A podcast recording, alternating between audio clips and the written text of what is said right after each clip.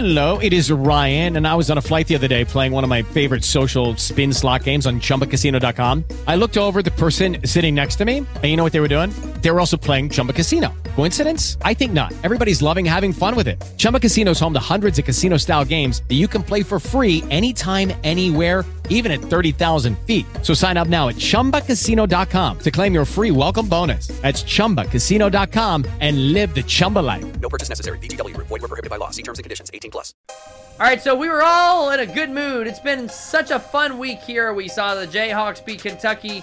We saw the Chiefs go to their third Super Bowl in the last four years. We're all in good spirits. We're getting ready to start the show, and then Landon and I, in our ears, we just hear this.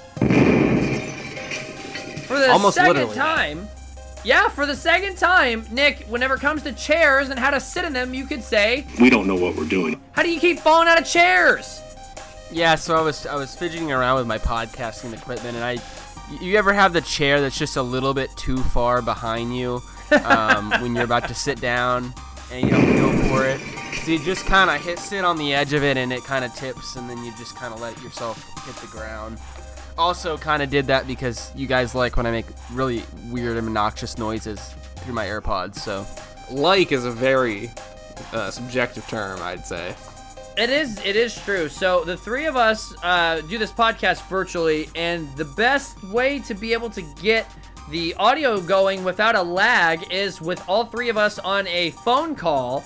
That that's how we hear each other, and then we all record on our own microphones. And when Nick wears his AirPods, any slight movement results in a very loud noise in our ears. Like it sounds like the garbage disposal's going in the background, and it sounds like he put his AirPod in the garbage disposal when he's doing a very basic task. So whenever he falls out of it, yes, we did test that. So whenever he falls out of his chair, the loud it's like it's like that for for all of us. But the good news is that the uh, master school business student has figured out how to sit in a chair correctly. Therefore, we're now all good to go. This is inside the at paint least I'm not sports weekend. throwing them like Bill, Bobby Knight.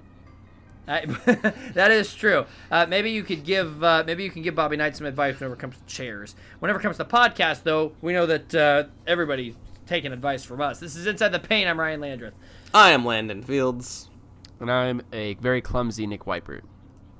So are you guys excited that uh, tomorrow, if you're wanting to watch KUK State, which is a uh, top top ten matchup, both teams are ranked in the top ten, uh, which I guess is how top ten matchups work. Instead, you will not be able to watch that on ESPN because they will be airing the Duke Blue Devils, who are unranked. Just kidding. That sucks. That absolutely sucks. ESPN Plus. At least you'll be spared the Whopper, Whopper, Whopper. They don't air that very much, right? On ESPN Plus. Mm. this intro is, Ass. and it's a shame because this game was definitely not. It was really so, good. Okay, let's let's let's talk about it. Let's just get on with it. Number nine, Kansas, seventy-seven. Kentucky, sixty-eight. Well, I know we've covered our fair share of KU beats Kentucky games, but every single time they do, we have to open up with this. Cal sucks whale penis. What's wrong with that? How about that? He he does once again outcoached by Bill Self. Your thoughts? They look good. They looked in control for uh, solid portions of this game. It was awesome. Um, yeah, I mean they were never losing four in a row. I mean uh, they would they would have had to have played like the 2014-15 Kentucky Wildcats for me to pick against them here. Uh, and this team is definitely not that for Kentucky. Uh, Kansas looked really solid. Very very pleased with this performance. Nick, general thoughts. They made clutch shots down the stretch this game, and they didn't get down by 15 at the beginning of the game today or on uh, Saturday. It was Yep. it was a, mirac- a miracle that the first TV timeout it wasn't 11 to four. Yeah, that was the key, right? We talked about that, how the, they had been falling behind in several games in a row, and whenever you're playing the quality of teams, Kentucky's not great, but Kentucky's also a, a talented team that has started to play a lot better in the last few weeks. You can't keep falling behind in these environments and expecting that you'll just be able to zoom right on past teams whenever they get tired. It may work against Oklahoma, and it worked against, uh, you know, I guess it worked against K State kind of. They did come back in that game, but you saw what happened to TCU and Baylor, wherever the uh, initial barrage is just too much. And in this game, they did fall behind nine to four, but then they quickly erased that and really they played in control. They played from ahead for almost the entirety of the last 30 minutes. Landon, give me a brief game recap about how we got to end the uh, losing streak that had been uh, plaguing the Jayhawks. Yeah, like I said, the Kansas did control the second half, um, and they rode their stars to victory. Kansas led for the last 29 minutes of this game and down the stretch.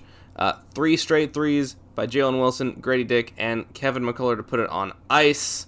Um, yeah, like Nick also said, clutch performance. Um, Kansas, they looked good. They looked very consistently good in this game. And a lot of their problems and a lot of the things that had plagued them over the three game losing streak definitely, um, you know, th- were not present in this game or were fixed. Nick, we had been discussing a lot of different possible fixes for this Kansas team, but I don't think any of us thought that really the change was ever going to have to be this dramatic lineup shifting, turn the rotation on its head sort of thing. We had all kind of said that every team in this conference is going to go through a stretch where they lose three out of four or three out of five conference games. It's just too tough. The, the quality of teams is too good. And the TCU game stunk. And the Baylor and the K State games were just kind of games wherever uh, they they're tough road environments. They played fine. They could have won either one of those games, but ultimately not losses that you feel like they just blew it like you did against TCU. It, it seems like that maybe just a little bit more sample size was always going to even this up a little bit it, has to kind of feel like we, we were correct in our assessment of they didn't need to change a lot. They just needed to keep doing what they were doing because most nights it was going to be good enough, and we saw that it was plenty good enough, uh, plenty good enough for uh, Lexington to get a win over the Wildcats. We begin with Kevin McCullar. Uh, go ahead and tell me about uh, maybe the best Jayhawk in the game, certainly uh, the best defensive player in this game. Yeah, Kevin McCullar, another double double, one of his best games of the season with 11 points, 12 rebounds, 34 minutes. He was 4 for 10 from the floor, but hit some big shots in the second half. Out rebounded Oscar Tshiebwe to earn the title of being this game's leading rebounder. Also played through an ankle injury. Uh, McCullar's performance was the biggest reason that Kentucky was held to their lowest offensive rebounding rate this season. That's a huge stat because this is just one game after we saw Baylor. Basically, what carried them to victory was their performance on the offensive glass. Clearly, that was a point of emphasis in practice. Kentucky very good on the offensive glass, and Kansas eliminated just about every second chance opportunity that Kentucky would get. They did a great job forcing them to one shot. McCullar, the biggest reason why. Landon, this is McCullar's best game since December. He had had a really rough January for a few different reasons, and just about every aspect of his game wasn't going well. I think this goes to show just how how much better Kansas is when Kevin McCullar is not scoring. No, you don't have to score 20, but you got to get 10 out of him. If you can get double digits out of McCullar, he's going to be good enough on defense and on the glass that he'll be a pretty solid player. Are we are we convinced that uh, now with the ankle injury, Self said he he will be available this week. He's been getting treatment, but isn't expected to miss time. I assume we're we're very happy with this game for McCullar and confident maybe that he's starting to pull out of his slump definitely happy with this game. I mean, McCullar's definitely a guy that I think is going to give you some bad scoring nights, um, but I don't think he's going to give you a lot of bad outright nights. So I definitely think your point is very valid here, Ryan, where if you get, like we've said a lot of the time, and like we've said for pretty much anybody outside of Grady Dick and Jalen Wilson, who you mostly trust to score, especially Wilson, of course, um, you know, 15 plus a lot of nights. Um, as long as you can get 10 out of him, you know, uh, you're going to take that, and that's going to be a really plus night for him because he's a very good rebounder and and often a very very very good defender. Um, so yeah, as long as you can get some scoring out of him. Now on the slump, I'm not sure. Like I said, I think you're going to get some bad scoring nights out of him the rest of the way. But as long as he can at least shoot the ball okay, I think you'll take that. I'd still like to see some more three point shooting out of him. Um, but, you know, I'll, I'll take what I can get. And he was really good in this game. See, an interesting conversation I was having on Twitter with a couple people. I said that I think Kevin McCullar needs to be Kansas's third best scorer. I still stand by that. KJ Adams has been good. KJ Adams has been their third best scorer, but I don't think it's to the point where you can rely on KJ to be your third best scorer. I need Kevin McCullar to be the third best scorer, and then KJ, if he's consistent, it's like having two third best scorers. This game shows that even with uh, even with Grady Dick not having his best game, you get a little bit of bench production and average game scoring wise from McCullar and Wilson, and KU's almost in the 80s against a pretty good defense. Like, I think this shows exactly what you need from Kevin McCullar. If you can get double figure points, which should be consistently the third best scorer on the team, even if KJ Adams or Jalen Wilson or Grady Dick, one of them isn't having a great performance, you can still get enough points on the offensive end to, to ultimately be in a spot where you should be okay more often than not. And I think McCullar is the X factor on this team for a variety of reasons. But as long as they're getting bench production, that should take care of the five being a uh, not being a liability. If McCullar is doing his thing, then I think Kansas is really really tough to beat. Another guy who's just really really tough to beat is Feeling like with all these. Because after a pretty brutal run in the early part of the 2010s decade, Bill Self is now 9 and 5 against Kentucky since he got to KU, 3 and 1 at Rupp Arena, and 6 and 5 against John Calipari, 5 and 2 in the last 7 matchups.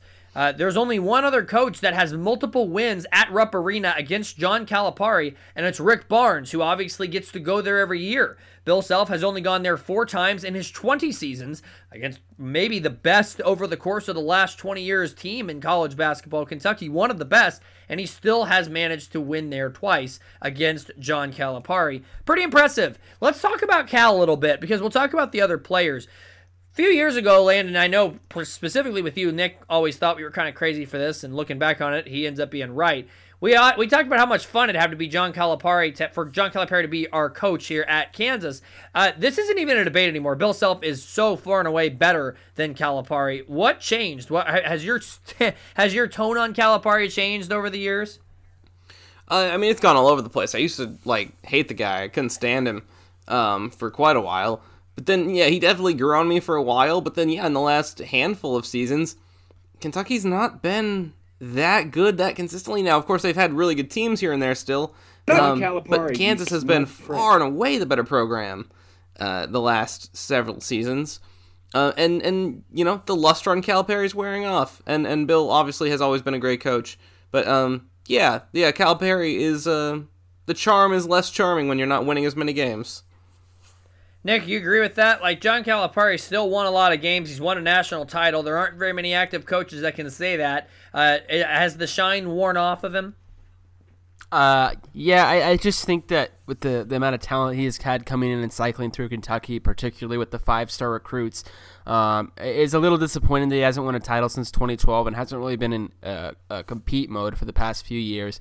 I think a lot of that you can attribute if you're comparing him on a, basis with Bill Self is that Bill Self uh, gets good recruits, but they come in and become two, three, four year players who develop under Bill Self. Uh, he has the opportunity to mentor and grow them as players and human beings. Kentucky usually it's one and done, um, and I don't think I think that development, that lack of development at Kentucky definitely hurts their opportunities in March. Uh, just a lot of inexperience. They have to work through new guys every year and get acquainted with the program. Um, and I just think that it's a different cycle and a different culture at Kentucky, and I don't know if that plays exactly in the favor that you know it does for KU and Bill Self. So John Calipari, this is his 14th season at Kentucky, so he's had 13 complete seasons. 13 seasons have resulted in six SEC titles, so about half, six SEC tournament titles, about half, four Final Four, so still one out of every three to four years he's going to a Final Four. Some people look at that and they think, oh, well, a lot of that happened at the start, which it did. He hasn't made a Final Four at Kentucky since 2015, made four out of the first six uh, in terms of for the first six years he was there, he went to a Final Four, hasn't gone to one since. I think that the there I don't know if there is a single game as of right now that hurts any college coach's legacy like the St. Peter's game hurt John Calipari because that was the second straight year that they didn't win a tournament game. Third, technically, if you count how the COVID tournament got canceled, but he hasn't won a tournament game since 2019. And that Kentucky team was heating up at the right time. Right around this time, we saw them come into Lawrence and leave looking like a juggernaut. For them to lose to that 15 seed, a team that I think they beat 9 out of 10 times, that just completely crushed his legacy. I think fans have gone too far with some of the slander against Calipari. I think he's still one of the 10 best coaches in college basketball. Not saying it might not be time for a change of scenery. That can help both schools. Kentucky could get just about anybody that's going to win games there. And I think John Calipari is good enough where he could win anywhere. Seeing him in a Texas or a place like that, I think would be fascinating. But Calipari is still really good. He, I don't think he's as good as Bill Self, though, which I guess was the question that we were arguing several years ago. I don't think that's particularly close anymore, which is partially because of Calipari not doing as well as he was. But I think the main reason for that is Bill Self has proven he is the best coach in college basketball for a variety of reasons. Next, somebody who's proven themselves as one of the best players in college basketball is Jalen Wilson. Uh, tell me all about the Jayhawks All America candidate. Yeah, Jalen Wilson led Kansas in scoring, finishing with 22 points, 8 rebounds, 2 assists, 2 steals. Played 39 of the 40 minutes. 9 for 18 from the floor, including 2 for 3 on threes. Answered a couple of Kentucky runs with some late, huge, uh, late in the shot clock jumpers. Jalen Wilson would be a legit National Player of the Year candidate if it weren't for Zach Edey. He's been fantastic.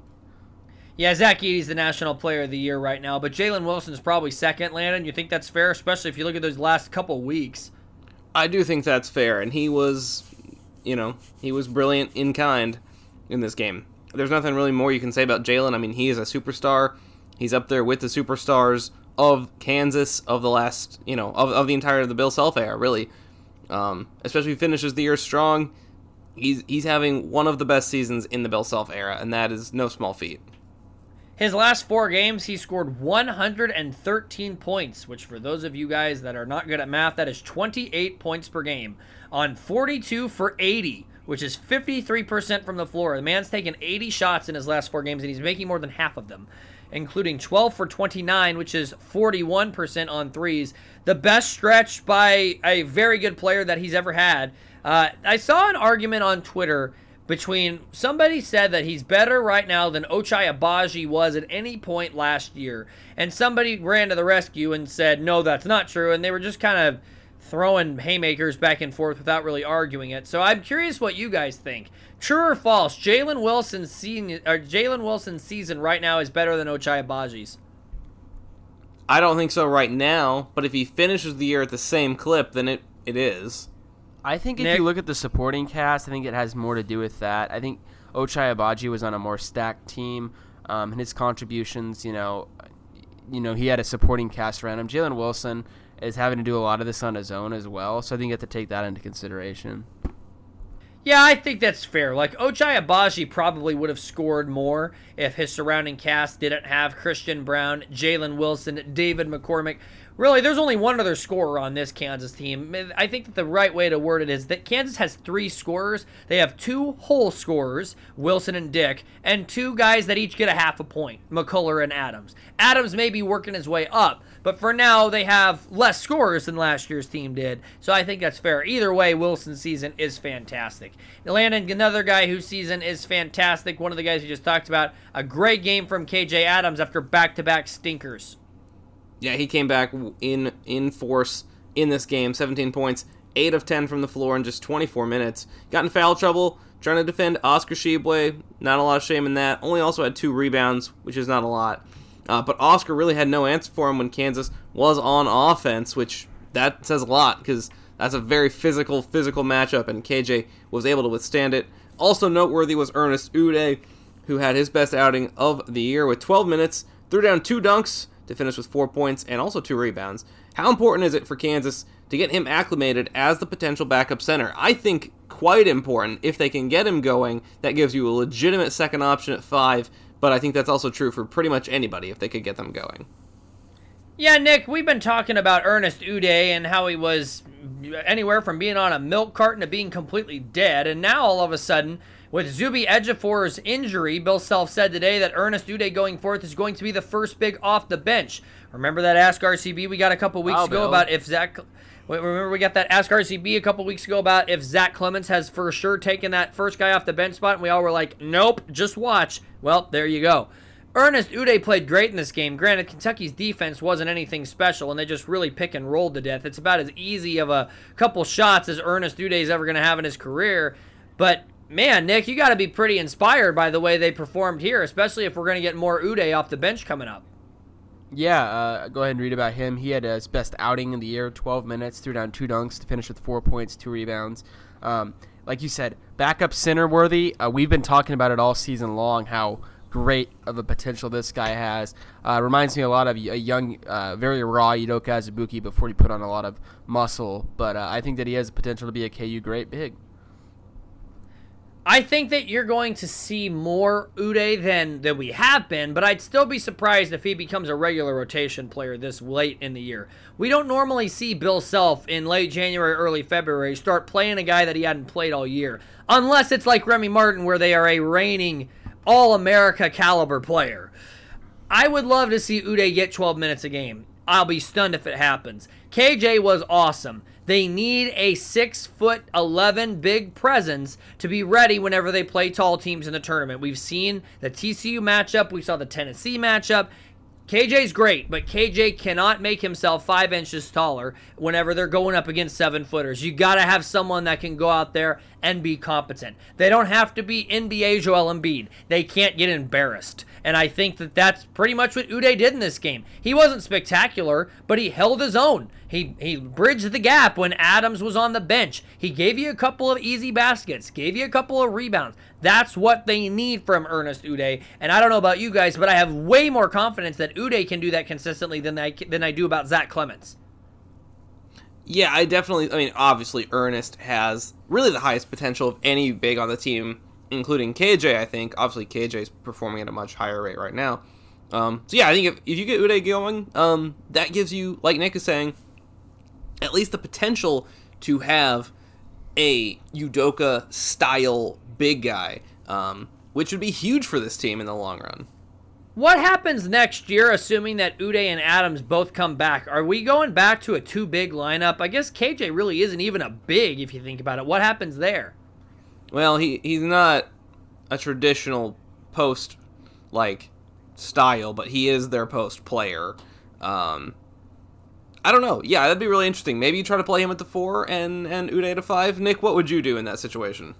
What is next year's lineup next year, if you're guessing? Yeah, I, I'd want to see next year's lineup first, but I mean, I think there's a possibility that they play together.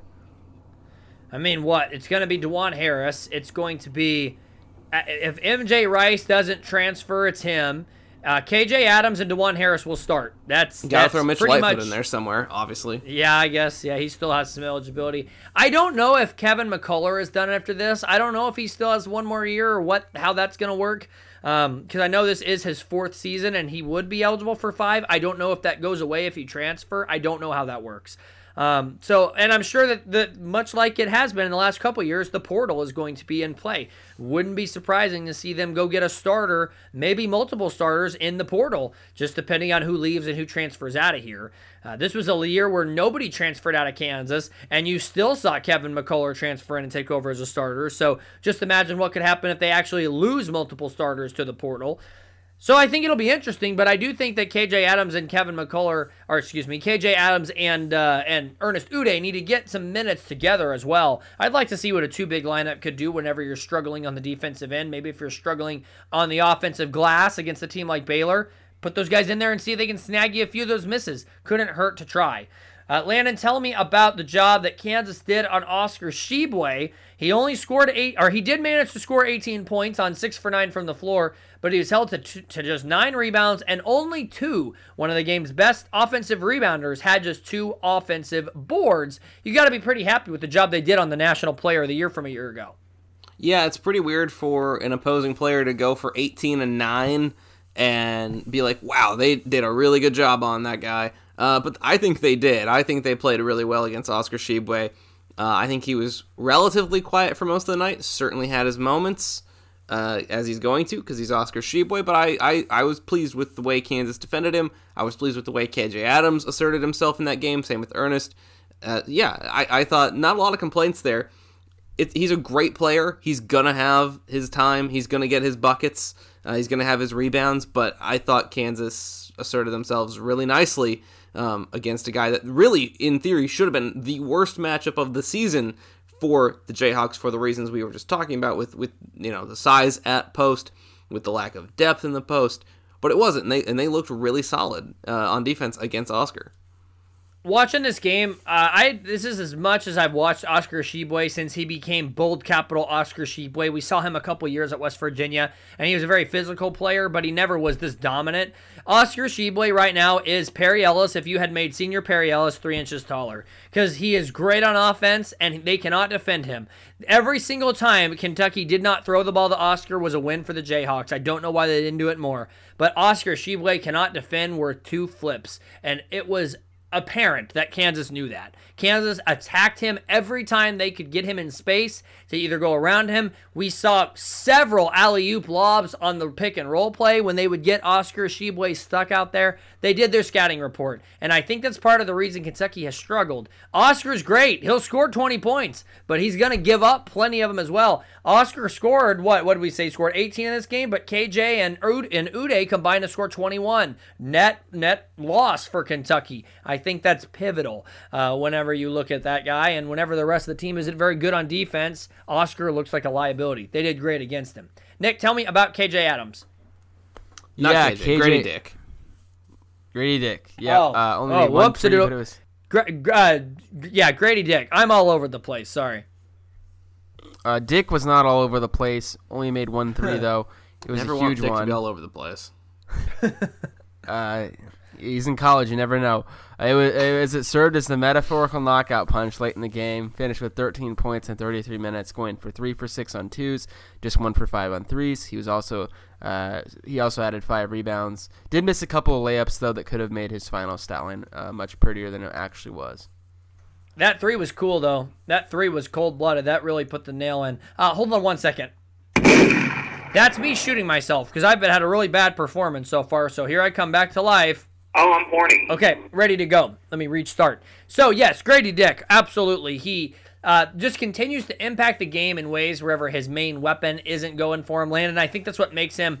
Everybody on Twitter is like, is he really ready for the NBA? I've always thought that the way you know that a player is ready for the NBA is if how do they do when their main their main piece of their game isn't working. Whenever they don't have their best card, are they able to still dig deep? We see pitchers in baseball when their their stuff isn't just wicked today. Can they use their secondary pitches to carry them through for quality outings? Or in football, whenever a defensive coordinator will take away one of your best options, can the quarterback adjust and use his secondary pieces to get the job done? Well, this is several games now from Grady Dick where his main attack point with his three point shot has been off, and he's found ways to impact the game. Gotta love how he can still score 13 points even with his main weapon not falling. Landon, he's gone, right? This is a one year player. Yeah, I'd be blown away. I mean, he did grow up a Kansas fan, so I guess there could be a very small percent chance that you'd think, like, well, maybe if he isn't like a projected top, you know, 10 pick, maybe he comes back for some reason, but I would be stunned, really. I mean, he's been very good. As Ryan says, he has shown an ability to be able to score in more than one way. Uh, his defense is leaves some to be desired, but I think he'll grow a lot there. Um, and yeah, I mean he's a six eight shooting guard, like that's an NBA player.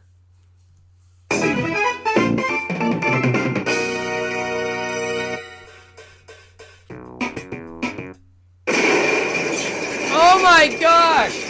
CJ Fredrick? Are you kidding me? I thought for sure he was going to become the first player to make more threes than attempted in a game. And he went 0 for 5. I couldn't believe it. That's how you knew it was Kansas's night. Beautiful thing to see. Very rare, but beautiful. What are the repercussions of this game for Kansas? Like they celebrated in the locker room a hell of a lot for a team that just took down a unranked team that's in the midst of a tough season for their standards on the road. Uh, but you could tell there was a lot of relief with both Bill Self and Kansas. What does this game mean for KU going forth to have that losing streak off of off their shoulders? Nick, I think it means a lot, uh, confidence-wise, morale-wise. I think going into a game uh, with three gate losses on your belt, I don't think it necessarily is a, is a downer for the team. I think it's more motivation to end the slump, but I do think it just uh, is a confidence boost. Uh, they saw some shots fall, which I think will serve them well against K State on Tuesday. Um, I think that the this team and college basketball in general has been a season of runs this year. Baylor started off 0 3, and look at them since. Uh, uh, as we talk about this, they've won five straight. So, uh, college basketball game of runs in game is, is it's game of runs outside of games and, and regular just season wide play. It's it's runs. So I think Kansas uh, has is poised, uh, especially as a big opportunity this week to start getting some some ranked team wins and uh, get another winning streak going. Well, Nick said that uh, you know that the the Jayhawks record and their recent struggles really shouldn't get you down, but something that definitely will get you down are the freaking refs because boy are they bad again. I like how this just become a 30 second blurb in the middle of all our KU game recaps where we just say, "Yep, the refs sucked. They were really bad." The refs getting this game." worse. Uh, yeah, they suck more Ass. than they have sucked before. They're getting worse. You're just no, you're also noticing it more. They are awful. Ass. The final foul difference was 18 to 11, which really is another nail in the Kansas gets all the calls argument coffin. Uh, they are in bed with Oscar Tshiebwe, I wrote, which yes, it does feel like that, but I'm not going to be the guy in the in the glass house that throws stones talking about how a blue blood gets some ref protection sometimes. They do. Landon, why do you think refs are getting worse? Because boy, I got to tell you, if there was ever something that would cause the scream drop to go off, it's the prospect of refs getting worse. Yeah, I don't know. I mean, refs, I think, should absolutely stop calling multiple sports, at, especially at the same time. Like, each sport should have its permanent refs. Um, I don't really care how much money that takes because all of them have enough to pay. So just do that. Have refs that are your permanent refs and always call your sports games. And then if you're in the off season and they want to call their things, that's fine. But when it's in season, they have to call your sport. Um, also, Bengals fans, you have never gotten a positive call in your life, and that's a that's a guarantee for me. The refs For have as never much as you benefited wanna you auto- anyway. For as much as we want to automate the West Coast Conference graduates' jobs, like McDonald's grocery Hey! sacker, or grocery sackers and McDonald's employees, we have not talked about automating probably the most controversial thing to ever exist is sports officiating and, and, and calling games fairly and, and where they don't have an impact on the outcome. Uh, but Sir, have you that's watched not up for C-SPAN? Automation. Have you watched C-SPAN for a solid five minutes? I'd be careful before you say refs are the most controversial topic in the United States, uh, but it is up there for sure. I didn't can't say that. that. When did I say that? I didn't say they're the most controversial in the U.S. I said La- Landon, am I tripping or did he? I thought he did. I was watching TV. I didn't hear him. We're all th- yeah. You know what you get on this Sorry, show? Nick. Fine. The first time I just shot, uh, I just shot myself. Now I'm gonna shoot all of us. But yes, refs are terrible. Um, and I'm and Nick, where I thought you were going with that is we want to automate all. We need to give better jobs to those West Coast Conference graduates. Let's train them how to be refs. They're athletes. Let's let's get the the scrubs that lose by 40 to Gonzaga year in and year out and make them college college sports officials. What could go wrong at that point? Maybe they'd have some bias against Gonzaga, which would be great. Yes, I'm so tired of officials. They're all awful. You can't watch any sporting event at any level anywhere without hearing about the officials. You're always going to have crybabies, and Kansas fans definitely are crybabies about officials. But it's just you just want to watch a controversy-free game, and it's it's the baseball has the best chance of doing it because you could actually like yeah soccer too. For the most part baseball and soccer are relative non uh, have a relatively low amount of judgment calls. The guy either swings or he doesn't. The guy either reaches first base before the ball is thrown or he doesn't. Basketball and football are all judgment calls. You're never getting a solution that's going to make people happy. Yeah, I uh, I'm very tired of refs, and I, I'm I feel like I was the one that really like at least within us three really brought up like, hey, refs are terrible all the time, always, and everything. Yep. But ever since I have, it feels like they've just gotten more and more apocalyptic. It's been terrible. I hate it. Yep, yep. That's that's what you get. And the, the fortunate part for us is we root for the Big 12 refs. That never goes poorly either. Uh, Dajuan Harris, I haven't read a player monologue yet, so I'll take this one. He did exactly what he needs to do night in and night out, which is make a couple of threes and take good care of the ball. Harris finished with eight points, which matched his eight assists in 37 minutes. He was three for eight from the floor, making two early threes that helped prevent Kansas from falling into that another early hole that Nick was talking about earlier, being so important. Uh, the backup point guards were a disappointment. Bobby Pettiford and Joe Yesufu combined for zero points in 12 minutes. Uh, can somebody tell me what Bobby Pettiford does? I can't figure out what he, Dribbles does. some. What do you and think, turns it over a little bit. he plays hard. That's all that matters, apparently. Play hard chart. Yeah, Landon, you I, you told me that I was too high on Bobby Pettiford at the start of the year, and I saw him play pretty well. I think he had eight assists in the game against Omaha, and I thought I was onto something. But the problem with Bobby Pettiford is he doesn't look to score. Go to the basket and try to score. I cannot stand it whenever players go in the game and don't try to score. I don't need them to take 30 shots, but I do need them to try to score. It's basketball. You have to try to score. You have to create offense, and that's what Dajuan Harris this season especially has largely been really good at. Even if he is specifically not trying to score on every time he's touching the ball, he is creating a lot of offense and getting a lot of assists. Bobby Pettiford does not really do that a lot, and that is a big problem. So what what what's the path with Bobby Pettiford here? Because Dajuan Harris is here. He's going to play two more years of college after this. By that point, Bobby Pettiford will be a fifth year senior. There's only going to be one season, and it's three years from now that Bobby Pettiford will be here and Dajuan Harris won't be. Uh, I don't know what the path for Bobby Pettiford is because they really can't have him and Harris on the floor at the same time. Neither one of them looks to score. What do you think, Nick? Because I, I don't I don't think I could see Bobby Pettiford transferring. I, I could potentially see him just becoming a good backup point guard, but he's certainly not that yet. Uh, I sir, I don't see him having a role at Kansas personally. I think Bill Self likes him, which which maybe that would negate that. But I, I, I don't think he does anything particularly well, um, and he doesn't even uh, compensate for Dajuan Harris well. I don't think that he's great uh, defensively at times, um, and I just don't think I don't think that he's the, the an alternative, especially when you have a point guard already that can't score. He he hasn't produced any o- offensive productivity this season. It kind of feels like he's last last year's Dajuan Harris, but he plays half the minutes. Like, and that's just not enough at this point for a team that doesn't have Ochai Agbaji, Christian Braun, Jalen Wilson, David McCormack, Remy Martin. Think about how much of an eyesore that uh, Dajuan Harris was at times last year with all those other scorers on the team. This team doesn't have half as many scorers as last year's did, and so you absolutely have to have. You, you can't put guys in the game that can't score. Joe Yesufu's more of a scorer, not necessarily a. He's not going to go get you 20 a night, but he at least looks to score. I also don't really need to see much of Joe Yesufu either. I think Pettiford is their best shot going for it. I just think he has to look to score more. Some other no- some other notes here. Zuby Ejiofor had an offensive rebound turn basket in four minutes. Then he twisted his ankle and was in a walking boot on the bench after that. Bill Self said this morning in a press conference that he ex- he's expected to miss a considerable amount of time. Very well could be season ending from the. I- didn't hear Bill Self say that, but the vibe I got from Bill Self is he's not coming back for a while. Uh, MJ Rice got five minutes, but was benched shortly after entering both times because he made exactly one defensive mistake, which means he is on the bench for the rest of eternity. That's how it works, right? Yes, correct.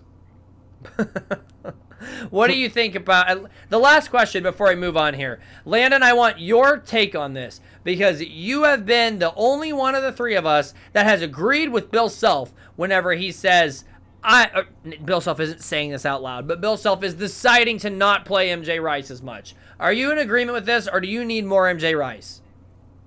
I mean, look. I don't. I mean, I think this has probably been mostly an injury thing. Um, he's done a couple of good things, but I have been largely unimpressed with him. Now, I, I don't. I would not mind if I see more than five minutes of him. I don't have a problem with him playing. I like seeing young players play. I think it's interesting. I like to watch them develop. I like to see, you know, watch them to see what they're good at, what they're not, kind of evaluate them. Um, but I, I don't think he's going to be any kind of key for this team. Like, again, he scored against one opponent, and it was the worst opponent Kansas has played this season.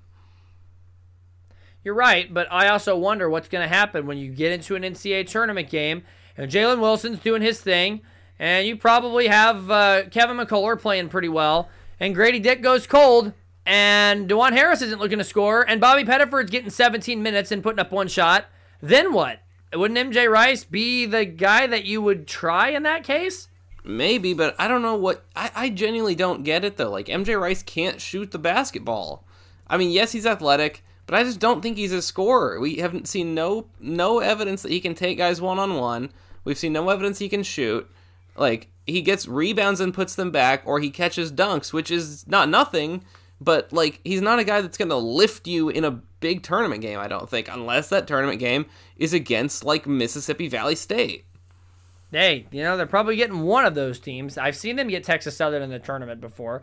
I just think MJ Rice has to be given a chance before we can know what he can do. He's and I agree with Remy that. Martin, I do agree but- with that. Don't get me wrong. I want to see him play. I just think it's weird to like place a lot of faith in him to think like he's the guy that could lift you because I just haven't seen it. And I I also have a bias against non-shooters, and that's that's on me, I suppose. But that is the case. Final notes in this game 49% from the floor, 38% from three, and 90% at the free throw line.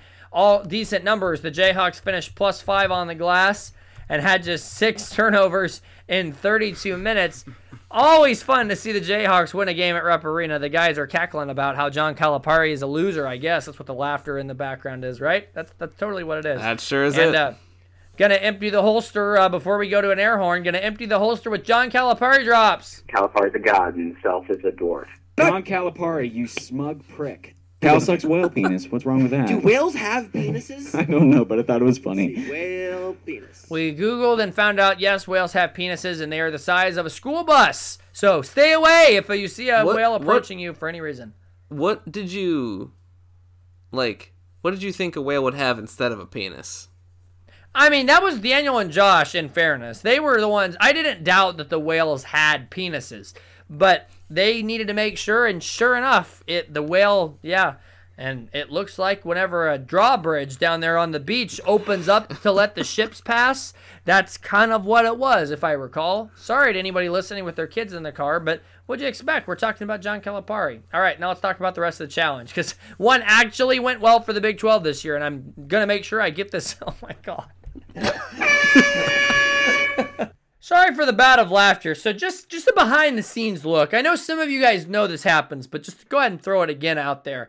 So Nick is incredibly talented with photoshops and just being able to to throw funny captions on. Basically, he's a he's a walking meme generator is what he is. And he likes to play this game when Landon or myself are deep in reading of a paragraph. He will in our Google Docs post a large, hilarious, inappropriate generated meme that he's created to try to throw us off our game and make us laugh. It works almost every single time, and if it doesn't work, it's because we've tried practicing our composure. It got me. And Landon, I think you may have one coming for you at some point in the next Yeah, I'm minutes. a little scared. Well, I was also scared of this challenge, but hey, the Big 12 won seven games to three. It's their first uh, challenge victory in a couple of years, and it's their most dominant win that they've ever had. We begin with the team that was picked to finish last in the Big 12 that ultimately got a win. Landon, over to you. Number five, Kansas State, 64. Florida, 50. Working on it. I'm Working on literally it. so nervous, and I'm I'm trying not to laugh already in anticipation of Nick posting a meme that he has promised to unleash Sandstorm for as long as you want, then. The Wildcats will enter the Sunflower Showdown at 18 and 3 overall as they handled Florida from the jump for an easy win. 13 points for Keyontae Johnson in his first game against his old team. Markquis Nowell matched those 13 with 13 of his own. On defense, K State held Florida to just 18 made shots.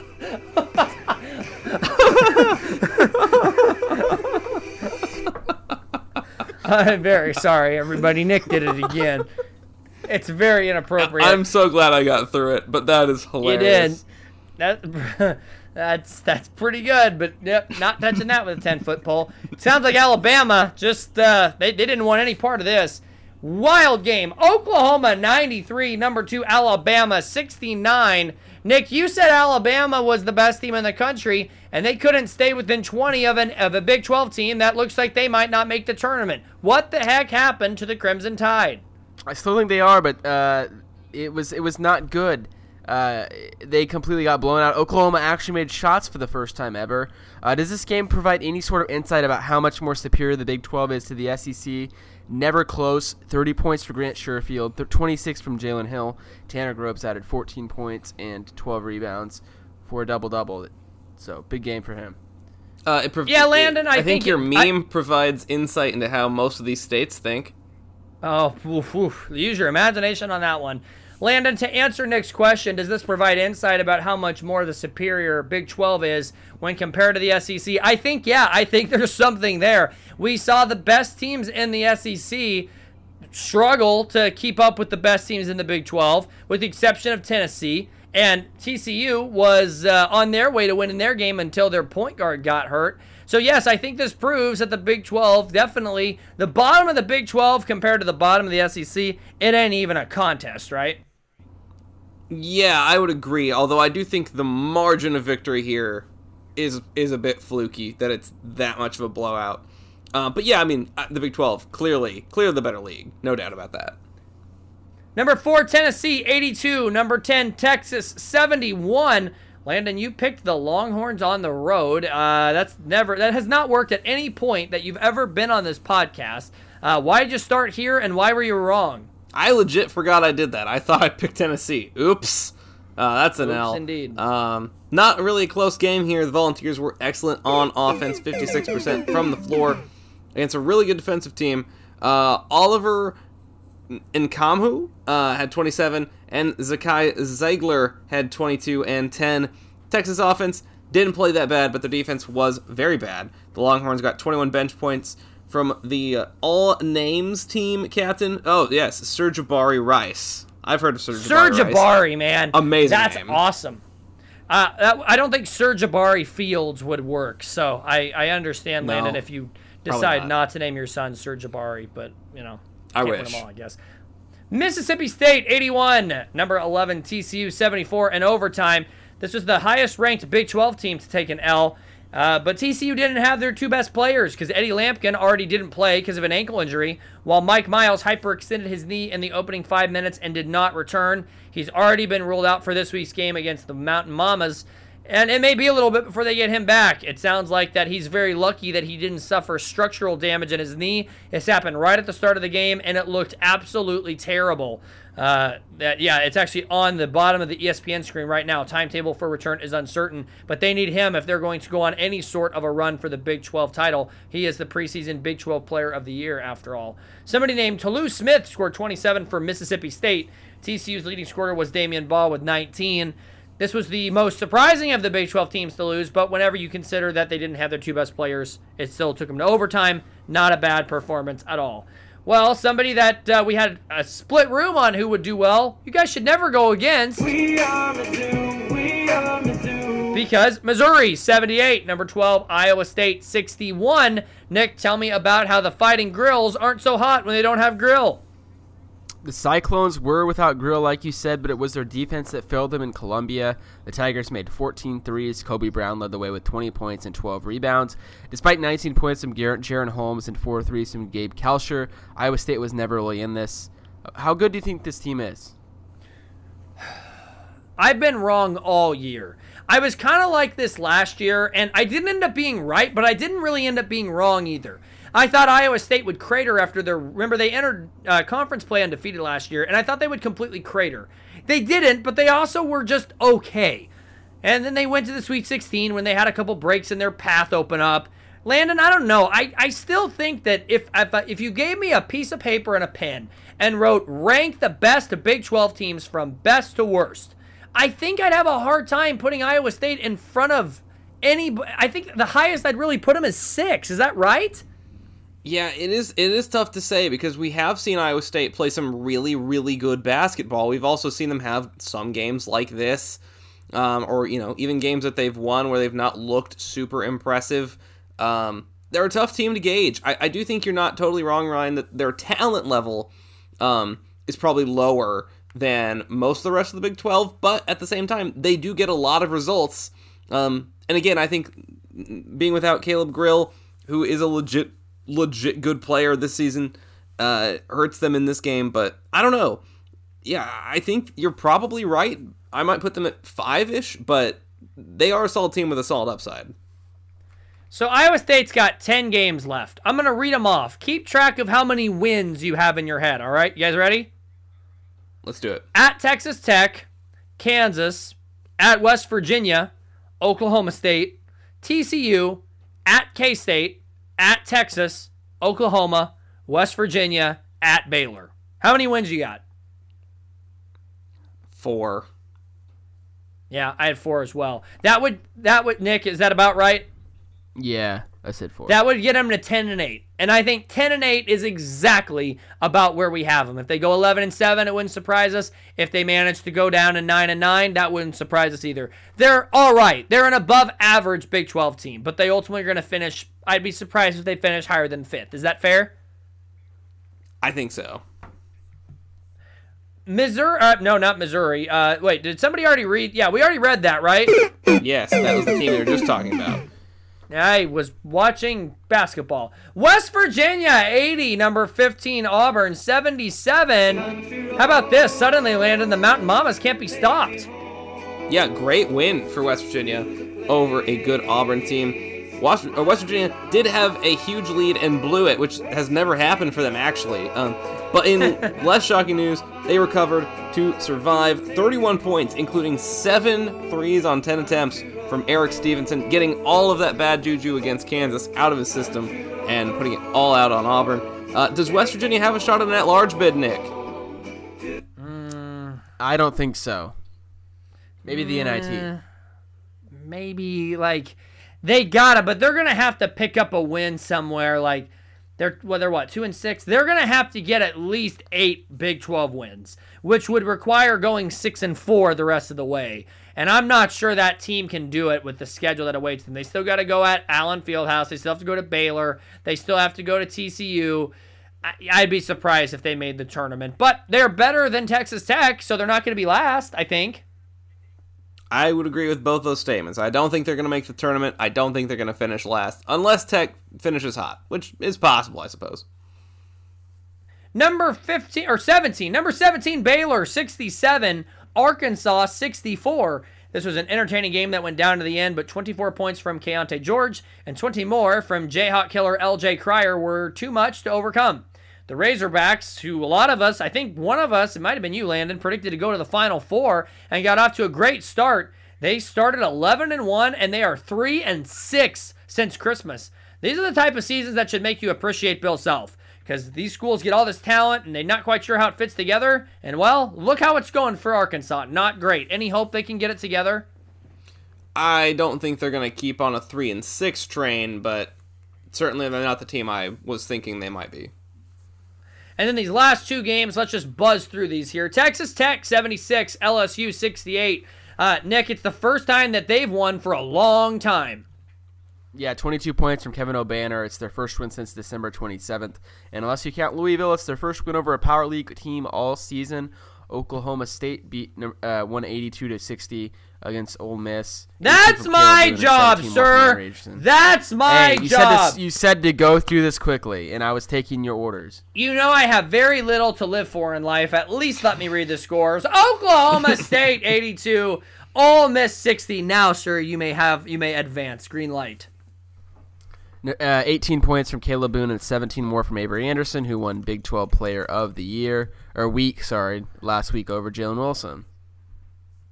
Yeah, that's absolute ass that they gave a player that averaged like 13 points in two games, Big 12 Player of the Week ahead of Jalen Wilson. Absolute Ass. But hey, you know what? I'm surprised. The Big 12 never has any ass. that we're complaining about, right? Never? No, never. No. Yep. Big 12 standings. Just kidding. You already know the Big 12 standings because there were no league games this weekend. But there were lots of other games. Landon, get us started.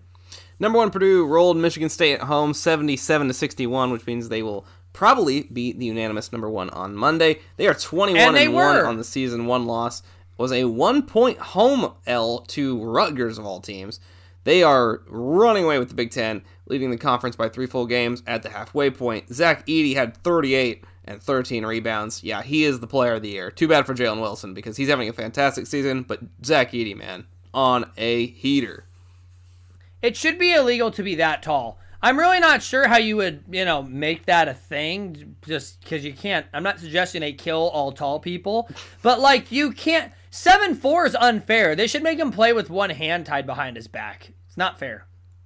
Yeah, uh, despite trailing most of the night, number three Houston rallied late to beat Cincinnati at home 75-69. So that counted two losses for Cincinnati this weekend. Uh, they're not very good, but considering how good the American League teams are, it's probably one of the best wins Gonzaga Jr. will have this year. Uh, 25 points from Jarace Walker and a late three from Jamal Shead to get the job done for the Cougars. Freaking love that. How you threw a little zinger Cincinnati's way. That was hilarious. Um, all right, let's go on to the Pac 12. Number six, Arizona rolled Washington on the road. And number eight, UCLA got outscored by 27 in the second half to lose at USC. Not nice, and I saw that. Both teams have eight wins, tying them atop the Pac 12. Nobody else is any good. It might be a two or three bid league. Also, our weekly Cal update, they are 3 and 18 after losing by 29 points at Stanford. Not at forensics or anything. They just lost at basketball, and Stanford sucks at that. Another team that sucks at basketball somehow is Ass. Louisville, and they lost by double digits against a Notre, te- a Notre Dame team that was one and nine Ass. in ACC play entering the day. Ass. Cardinals even worse than Cal, two and nineteen. Ass. I was going to push it once for every loss, but then I realized it was 19. I should have done that back in November if I wanted to do that, because, eesh. Number 24, Clemson still runs the Atlantic Coast Conference as they sweep a one point win out against Florida State to get to 10 and 1 in league play. Number 7, Virginia is on their right is right on their tail though, beating Boston College to improve to 8 and 2. Uh, the third place team there is also Pitt, uh, who beat number 20 Miami to earn their eighth league win. Duke is uh, got a uh, also obliterated Georgia Tech on the road, winning 86 to 43. Really legitimate league there. Yeah, and Duke and North Carolina play this weekend, I think, and I haven't seen hardly any ads for it.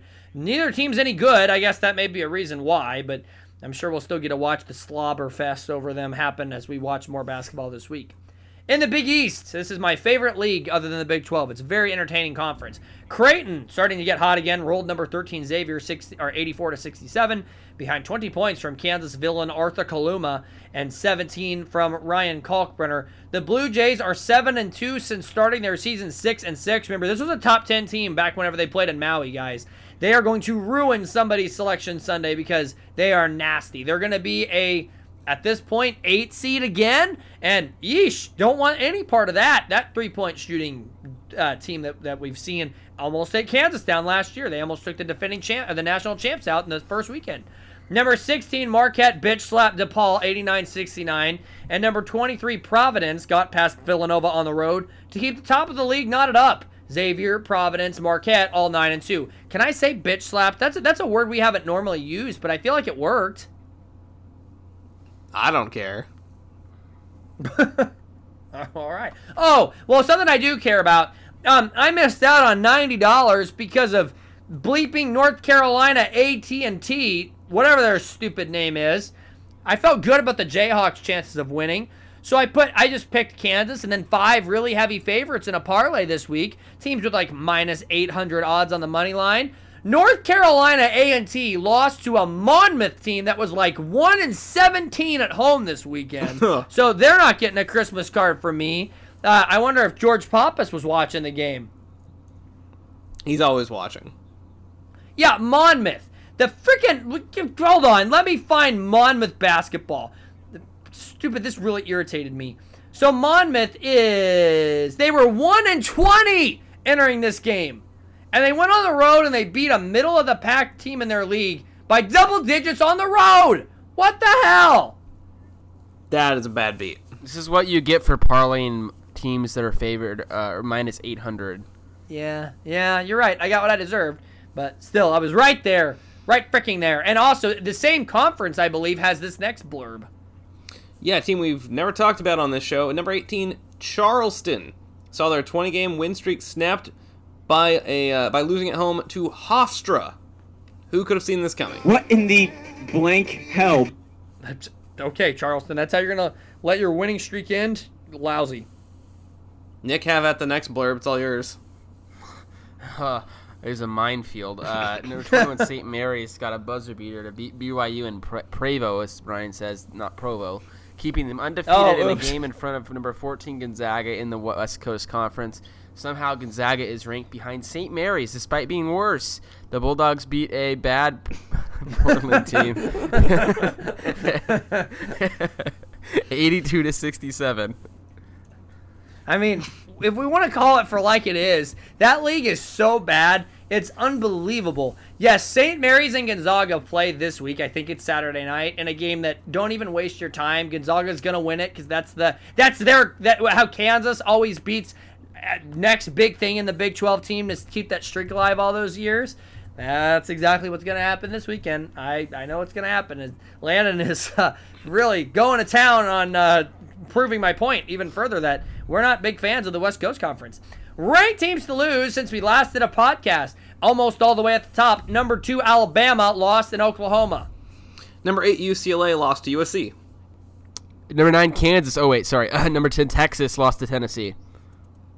Uh, number 11, TCU. They lost their best player, and then they lost the basketball game to Mississippi State. Number 12, Iowa State lost to We Are Mizzou. We Are Mizzou. And uh, number fifteen, Auburn lost to West Virginia. Just about every single game on here is either a Big 12 team losing or somebody losing to a Big 12 team. Not this one, though. Number 18, Charleston. Very first time I've ever said that. 399 shows. We've never talked about Charleston. They lost to Hofstra. And number 20, Miami lost to Pitt. All right. Now there's, a, there's that picture of Mark Few, very drunk. That's just going to sit there. I say that that has to sit there in our notes until they do not win a West Coast conference. And that's yeah, I knew that was coming too. I knew. Interesting choice of words there, considering the topic. Ask RCB. So you know how Ask RCB works by now. In case you don't, let's demonstrate. Landon, what happens if I want the cool guys on Inside the Paint to answer my question? You're to look for the tweet that Ryan sends out with the hashtag ask, hashtag ask RCB in it, and you're to respond to that tweet. Uh, that's wrong, happened- man. And you're actually going to Venmo at Wiper and send five dollars, and maybe we'll consider your question. But wait, That is a what second happens way if that I is have very a valid. question?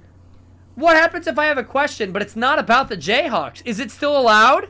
It's even more allowed. That's going to be ten dollars on Venmo. In fact, I'll kiss you in person if you do that. But but uh, I, okay, I'm gonna need everybody that likes to send us questions to post a headshot in the Twitter responses, please, so I can know what Landon's getting involved in. As his boss, I have to sign off on this. I could be held liable if things go south. I, I saw I saw your question, Ryan. I'm sorry I looked ahead. Brilliant stuff. All right, well, why don't we go ahead and lead off with that one, Landon? Give it a read. From at Ryan underscore Landreth. Would Hey, Nick know rather him. be a Kentucky fan for 100 straight NIT seasons or date a woman with a large tattoo? you know, Kentucky in the NIT. That's a lot of championships. It sounds like. If you're, I I mean, according to Texas, absolutely. I'm so glad that he uh, that he that you played that up, Nick. I'm glad that you didn't just like stomp your feet, and you, you're a good sport. You're a good sport. In case anyone Unless there- wants to hopefully, know, there's no Robert Morris's. Uh, Follow up question: Would you rather date a woman with a tattoo of a guy named Robert Morris, or a uh, Kentucky lost in the NIT to Robert Morris? all right, if anybody gets a tattoo of Robert Morris, I'm gonna assume that Robert Morris is a really old guy, like he's dead. I'm assuming.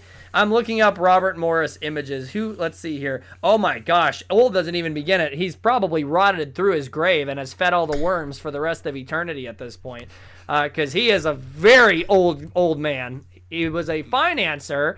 He was a founding father. Did you guys know that Robert Morris was a founding father? I figured, considering the school's logo.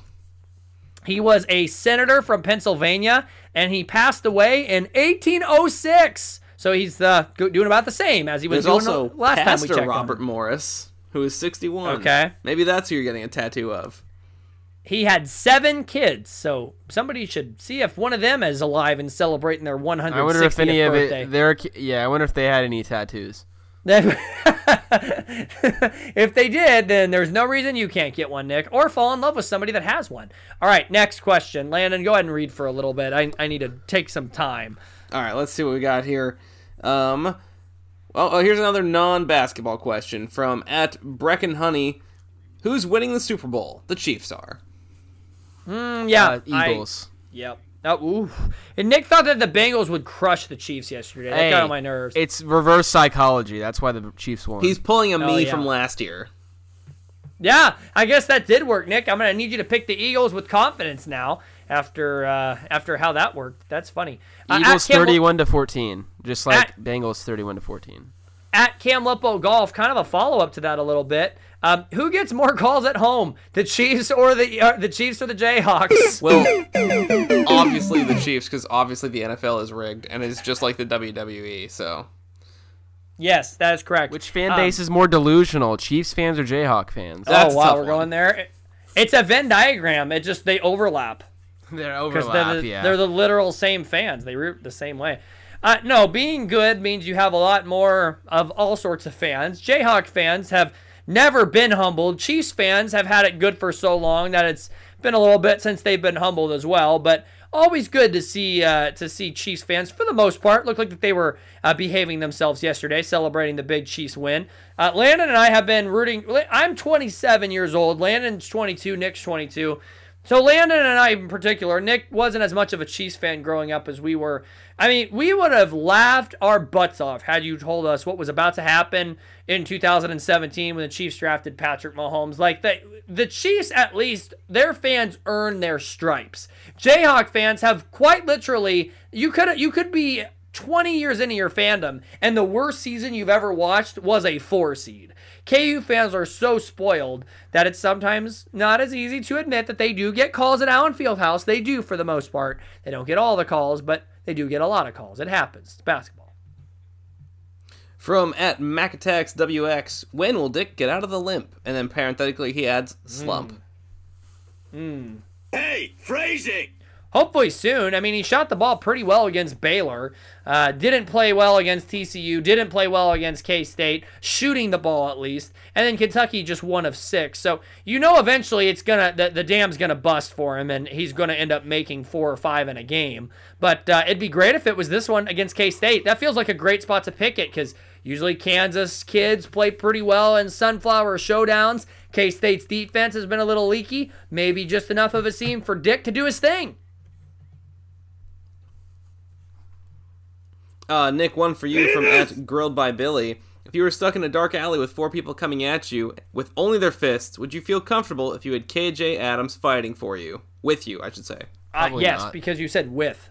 I do not want to fight KJ Adams. That's a good question. Okay, let's take that question. You you have four people coming at you with their fists, and they're four mafia mob members. They're real tough. You can pick any three Jayhawks to fight with you. Who do you want? On the current team or all time? In the self era, because two of them are already determined to be the Morris brothers, so you only have one more choice. Uh, probably the Morris brothers and I don't know Jamari Traylor. That guy had huge, huge arms. Oh my gosh, yeah, those guys could could that that you'd feel pretty good. You, I would just stand behind them the whole time. I Thomas would not- Robinson. Yeah, yeah, that would work as well. You'd have plenty of options. I wish my name was Sir Jabari Rice. Well, you can always change it. Sir. There's always that option. Serge Sir Jabari Wipert, maybe. Is that I, I should be? Sir Sir Sir Nicholas Wipert. I only if you keep the stutter that you had there, Sir Sir Sir Nicholas Wipert. now that would be a name that would make Bill Self very proud. At Dick underscore Taser, Ochai slowly faded last year, while Wilson looks to be getting better. This sounds crazy, but is Wilson the better player? I think it's definite that he's had a better KU career. What say you guys? That's interesting. Yeah, I don't know. Uh, that is tough. I'd have to really like take a look and, and look at the numbers and, and watch some highlights probably. Um, I think Och has had the more ascendant career. I don't. That's definitely not a debate. Um, I don't know. I, like I said though earlier in the show, if Wilson finishes the year at this exact pace, then he's definitely had a better year. Because Ochai definitely, he wasn't terrible down the stretch, but he definitely he definitely faded. Um, so we'll see. Ochai had know. a better freshman season. Wilson had a better second season. Agbaji had a better third season, I think. I think Junior Agbaji was better than last year's Jalen Wilson. Um, and then the senior year, you could argue that Wilson's been better. He has by three points per game. Uh, but as as we obviously know, whenever you're talking about a national champion, uh, it's going to be hard for Jalen Wilson unless he wins another ring or gets back to another Final Four. I think that's going to be really difficult. Another part of this question is Agbaji's sophomore year. They were the number one seed going into the tournament when it got canceled. Who's to say that if Kansas had won that tournament, Agbaji, his whole career would have played out differently? So that being up in the air, I think makes it hard. But I think that if I had to choose just one whose career to have, it's Ochai Agbaji. The guy had the most decorative season last year that any Jayhawk has ever had since Danny Manning, when he was a first-team All-American, Big 12 Player of the Year, best player in the Big 12 tournament, most outstanding player of the Final Four, national champion, first team All America, all that stuff. Until Wilson gets half of those credentials, then I am going to ride with Senior Agbaji. Nick from at K Eden 14. With the way Jalen Wilson is scoring like he is in Big 12 play, doesn't make him the favorite over Zach Edey for Player of the Year. No. I think he's second, which I Yeah, I know agree. He's second. doesn't. I mean, Zach Edey, to give you perspective, is averaging 22 points, 13 rebounds, and uh, another two blocks per game, shooting 61% from the floor, and he's doing it on the consensus number one team in the country. That's a national player of the year. Unless he gets injured or goes into a tailspin and Purdue loses like four out of seven games, Zach Edey is going to be the national player of the year. But Jalen Wilson has first team All America completely locked up at this point. From I Got so Cole, Nice. If you could add any current Big 12 player to this current KU team, who would it be? His personal pick is Eddie Lampkin. Uh, Eddie would be great. He'd be really fun to have. Um, I, might just it might just be the Elmo chaos meme and add Keyonte George just so I can just watch the reaction. And whenever they lose one game, I could hear people talk about how Dajuan Harris is better than Keyonte George because he's absolutely not. Um, but who's the best pure big in the Big Twelve? Is it uh, is it Lampkin? It probably is Lampkin, but I was thinking Mike Miles for similar reasons to you, Ryan. Just bring me a guy that scores twenty points, and I'll find a place to put him on my team. That's Pretty simple. much. Um, at let's see here, uh, at Alex Fisher KU with Kevin and Ernest playing better than decent, or excuse me, with Kevin Hurt and Ernest playing better than decent. If Ernest starts at the five and K and KJ starts at the four on Tuesday, will that be something they consider? No, Self has said that Kevin McCullar is uh, is good to go. Even though I would be very interested in seeing an Ernest Udeh and KJ Adams on the same flo- on the court at the same time together lineup. I think that'd be really fun, especially against the K State team that isn't going to offer a whole bunch of defensive resistance. They don't typically play that big. Uh, yeah, I think that could be very efficient. I expect Ernest Udeh to be a contributor on Tuesday night. Nick from at AJ Stevenson. AJ Stevenson. I've always read that it's AJ Stevenson. It's AJ Stevenson. Uh, why do we blame the bench for lack of production and not Bill Self for poor recruiting slash poor team building? Boy, we have done this so many times. We have just we have argued this point since we were like what, so the first year on the show. Probably so. Yeah. Nick, what, what's your thoughts on it though? Uh, I I think that that's a fair and valid point. Uh, I don't think we've been any short of criticizing Bill Self in the past, so I think it's a fair argument. It's the same thing over and over with Bill Self. He recruits very good teams, and Kansas is never going to play the 12th guy on their bench. The 12th guy on Kansas's bench is better than the 12th guy on just about anyone else's bench. There's always talent. There's always talent that's not going to get played when you're at Kansas.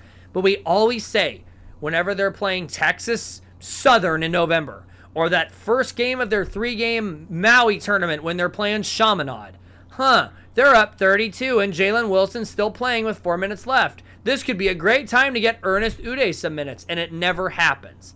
More of that would, I think, go a long way. We've gone through the March losses, we've gone through the freshmen that don't play in the end of those games, and then we saw what happened last year. Remy Martin, not a freshman by any stretch, obviously a 2,000 point scorer, but what happens whenever you really need to get that guy acclimated in those first few games, get him to learn your system and whatnot? Drives me crazy when they don't do it. Landon, do you have confidence that they will change that?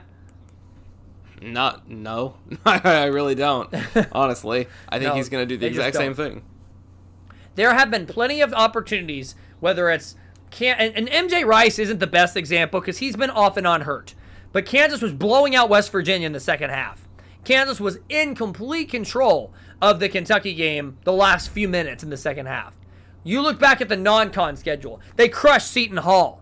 They crushed um, uh, who, who are the some of those? They crushed Missouri, won that game big. Indiana. in control of Indiana those are the second halves where you could absolutely get MJ Rice, Ernest, Udeh, Zuby, Ejiofor more minutes than they have. They didn't, and we'll see if they end up paying the price for it.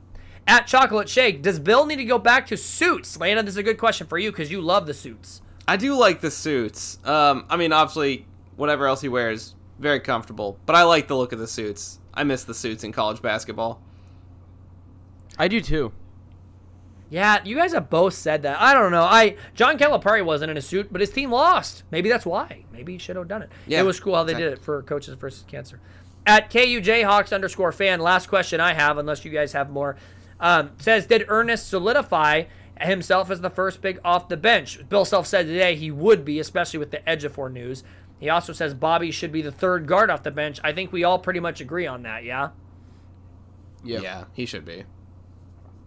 If you ever have any Ask RCBs, reply to the tweet or use the Twitter hashtag AskRCB and I'll find it at some point in the future. Just probably won't be the show that you, you, you think it is. And now I scroll back to the air horns. All right, boys, we got us a Sunflower Showdown to preview. It's the rematch. It is the first return game that the Jayhawks have played in their Big 12 schedule. How's it gonna go? Number seven, Kansas State at number eight, Kansas on Tuesday, the final day of January at seven o'clock at Allen Fieldhouse. K State, they are 18 and 3 overall, 6 and 2 in the Big 12. That is tied for first place, and of course, they are led by their two superstars. First up, 6 6 wing out of Florida, the transfer, Keyontae Johnson. He averages 18 points and 8 rebounds. He is a high volume, high accuracy shooter, 53% from the floor, 38% from 3. The Jayhawks learned that firsthand in Manhattan. He is paired with point guard Markquis Nowell, who Kansas did a very good job against in Manhattan. Yeah. Despite the L, he's still very good. Only 5'8, but he does average 17 points, top three nationally, 9 assists per game. Nowell is also a 39% three point shooter on 6 attempts per game. Uh, very, very dangerous duo in the backcourt for K State. And Kansas has had this happen against them multiple times in Manhattan. Three times off the top of my mind, where they did a really good job against Kansas State's main point guard, only to have the backup do the damage. In 2015, they lost out there when Marcus Foster was held without a basket, and Nigel Johnson went out, came out of nowhere and scored 20 look what happened. In 2019, they did a really good job against Barry Brown, who was one of the best players in the Big 12, only to have Cartier Diarra as a freshman come out of nowhere and play really well. Had a big dunk in that game. And then earlier this year, again, they did a great job on Nowell, held one of the leading scorers in the Big 12 uh, to, to, one, to way below his season average, only to have Desi Sills go off. K State's always been kind of like Kansas in a sense where they have multiple point guards that can give quality minutes. It's not a shock to see those guys perform up to standards. Sorry, Nick, go for it. Yeah, uh, the rest of the Wildcats include 6'10 center Nae'Qwan Tomlin, who averages 11 and 6, and a pair of guards in Cam Carter and Desi Sills, who normally sucks but burned KU in Manhattan. Yep, speaking of. Kansas State loves to play fast. They are a good three point shooting team. They're good at drawing fouls, and thanks to Nowell, they boast elite ball movement. We've seen it before. This defense isn't necessarily anything to write home about, however. Uh, they struggle on the glass, and recently, especially, they've been very bad protecting the ball. It didn't kill them against Florida because Florida's not any good.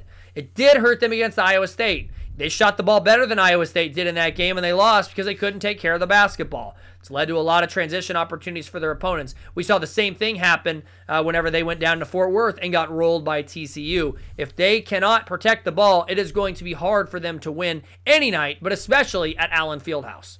Despite the loss a couple weeks ago in Manhattan, Bill Self is 38 and 6 against K State in his tenure. He's 23 and 1 against them in home and neutral site games. The Wildcats have lost 15 straight in Lawrence and are 1 and 27 in their last 28 games in Allen Fieldhouse.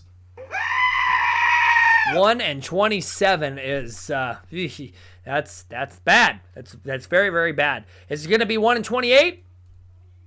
Yes, it will be. It will definitely be 1 and 28. Uh, K State is good. Kansas ends their three game streak. I think you are in for a buzzsaw night, ladies and gentlemen. Uh, I think Kansas wins this game 85 70. I think they go away with it. I think they pull away late. Um, I, you're going to be in for a fun one, I think. I think you're going to see Jalen Wilson play really well. Grady Dick's going to play a lot, or he's going to shoot a lot better, I think, than he did in Manhattan. Much more of a team performance than what you saw a couple weeks ago, and the Jayhawks uh, turn a three game losing streak into a two game winning streak. Okay, Nick, you confident? Yeah. Yeah, uh, I think that this is it's pretty typical of KU to come off of a game uh, in Manhattan, lose or it's close, uh, and they go out and blitz K State and, and Lawrence. I mean, K State hasn't really played close there in a, in a uh, very often, and I think that it just seems like the dynamics of the game. I think KU's uh, it's premature, but I think they're going to be trending the right direction after a streak of losses. And I think K State's due to take take some more L's in conference play. Um, and I don't know if they'll be rattled in this environment. They have some dogs, but uh, I think KU is going to come out of the gate strong and, and confident at home back in Allen Fieldhouse after a couple road games. And I think the, the fans will be energized and lead KU to a victory. I'm going to say 78 to 68 win for KU. Well, college basketball, it's all about coaching. If you have a good coach, you're going to do just fine. Look at the job that Jerome Tang's done at K State, and that roster has gotten a couple of big additions for sure. However, acting like that this roster is substantially better than it was a year ago, they just got a couple new players, and boy, then they got a coach that could get the job done. One of my favorite Bill Self stats. In 20 years of being a Jayhawk coach, he has never had a had a game wherever. Uh, what am I trying to say here?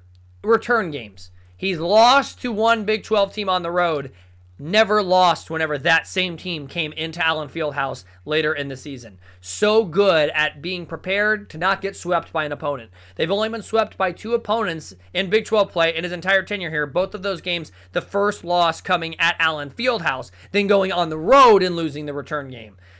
Kansas is going to be fired up against their in state rival. They were right there last time. I agree. I think they're starting to heat back up a little bit, and I'm with you, Landon. I think this game is a bit of a buzzsaw. The Vegas odds makers setting the line at seven. It's been a while since Kansas covered at home. I think they do here, and I think their offense puts on a show, and uh, the Wildcats just run into one here. Kansas 87, Kansas State 73. One of those games where we look at it and we think, wow, that's a big win for the Jayhawks if if we're sitting here talking about a loss, what why? What what's gonna what's gonna go wrong for us to to be talking about a loss? Probably the same things that went wrong in Manhattan of just a team that only really has two scores, nothing else is really working. Of course, foul trouble is also a huge problem in that game as well. But um, I, I, think if they lose, it'll be similar problems to what happened during the losing streak. Um, but I I think they're going to be past that. All right, let's pick some other games. Big 12 games. There's a good league schedule here going on this week. Let's see what happens. Number 11, Baylor at number 10, Texas on Big Monday, which I guess we're done with Bob Wischusen and Big Monday games. I think it's it's uh it, it's uh Shambi, is it now, right? Like I wonder when that happened. I like Shambi. That's okay. Yeah, he's good. He's very good. Uh, I think Texas wins. I do too. I do too. Number 13, Iowa State at Texas Tech. Big Monday, kind of. It's on one of the lesser networks. I'm going to say this is the spot where Texas Tech gets off the mat and gets their dub. Give me the Cyclones. Iowa State. West Virginia at number 15, TCU. Revenge game for the Horned Frogs, but they don't have Mike Miles. I still say it's enough. Give me the Horned Frogs. I agree. Yep. And Oklahoma State at Oklahoma. Bedlam Part 2. Give me the Sooners at home, even though they could absolutely fall flat and it wouldn't surprise me at all. Yeah, give me the Sooners here. Uh, Oklahoma, yeah. Other games. Number six, Virginia is on upset alert at Syracuse. Is tonight the night? I say it is not. No, give me uh, give me the Cavaliers here. Yep. Yeah, UVA. Number 20, Clemson. First place, Clemson at Boston College. What happens here? Boston College sucks, so give me the Tigers. Clemson. Cl- yep, that was pretty much my uh, rationale too, Landon. Boston College sucks. Big game here, number 21, Indiana at Maryland.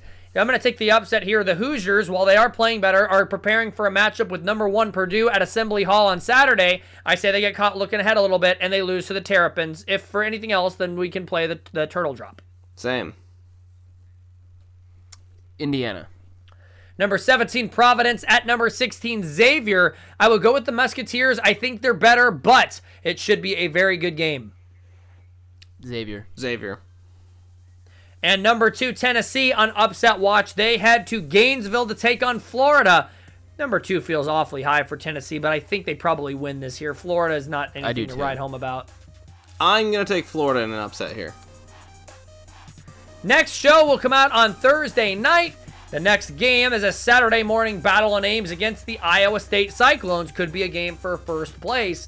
Until then, all right, this is that's that's our show. This is Inside the Paint. I'm Ryan Landry. I'm Landon Fields. I'm also Landon Fields. Whatever you do, kids, don't date a woman with tattoos. Say bye. Bye, Joe Burrow. Suck on that, Joe Burrow. Step into the world of power, loyalty, and luck. I'm gonna make him an offer he can't refuse. With family, cannolis, and spins mean everything. Now, you wanna get mixed up in the family business. Introducing The Godfather at ChumbaCasino.com. Test your luck in the shadowy world of The Godfather slot. Someday, I will call upon you to do a service for me. Play The Godfather now at ChumbaCasino.com. Welcome to the family. VGW Group. No purchase necessary. Void where prohibited by law. See terms and conditions. 18 plus.